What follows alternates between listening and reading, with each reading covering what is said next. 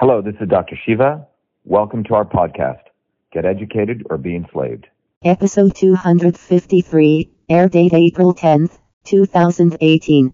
Elizabeth Warren forces City of Cambridge to extort Dr. Shiva Ayyadurai. City threatens $300 daily fine if Dr. Shiva does not remove campaign banner with slogan Only a real Indian can defeat the fake Indian.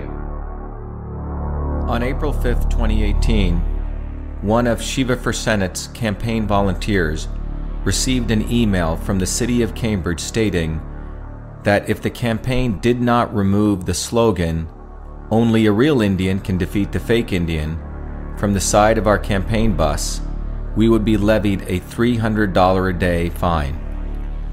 From a factual standpoint, the campaign slogan is not on my building, by the way, which I pay nearly $70,000 to the city in property taxes. The slogan, Only a real Indian can defeat the fake Indian, is on my campaign bus, not on my building.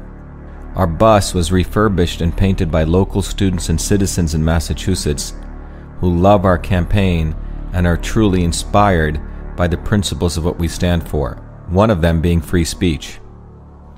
For nearly 14 months before we received this complaint, we've had signage on my bus which no one said anything about.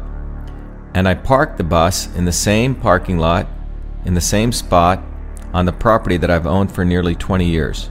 However, when we updated our new banner on the bus, that's when we got anonymous complaints. It's clear this has nothing to do with the building code because we're not violating any building code. The slogan is on our bus. This is clearly a direct violation of the First Amendment, and it's pretty obvious that Elizabeth Warren has forced the city of Cambridge to extort monies from our campaign. But we will not allow this to take place. We've been through this before.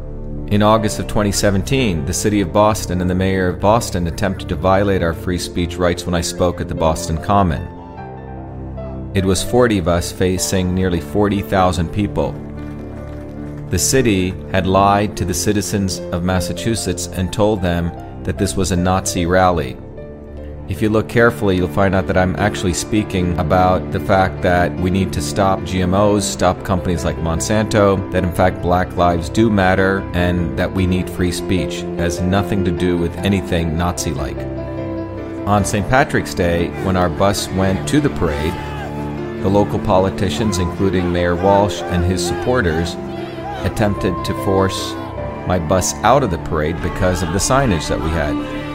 Only a real Indian can defeat the fake Indian.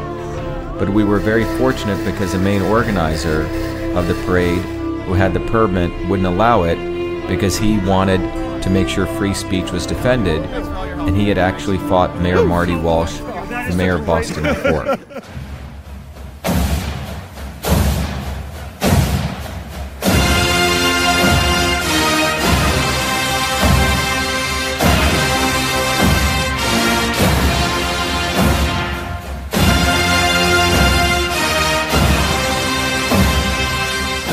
This is my message to Elizabeth Warren and the city of Cambridge.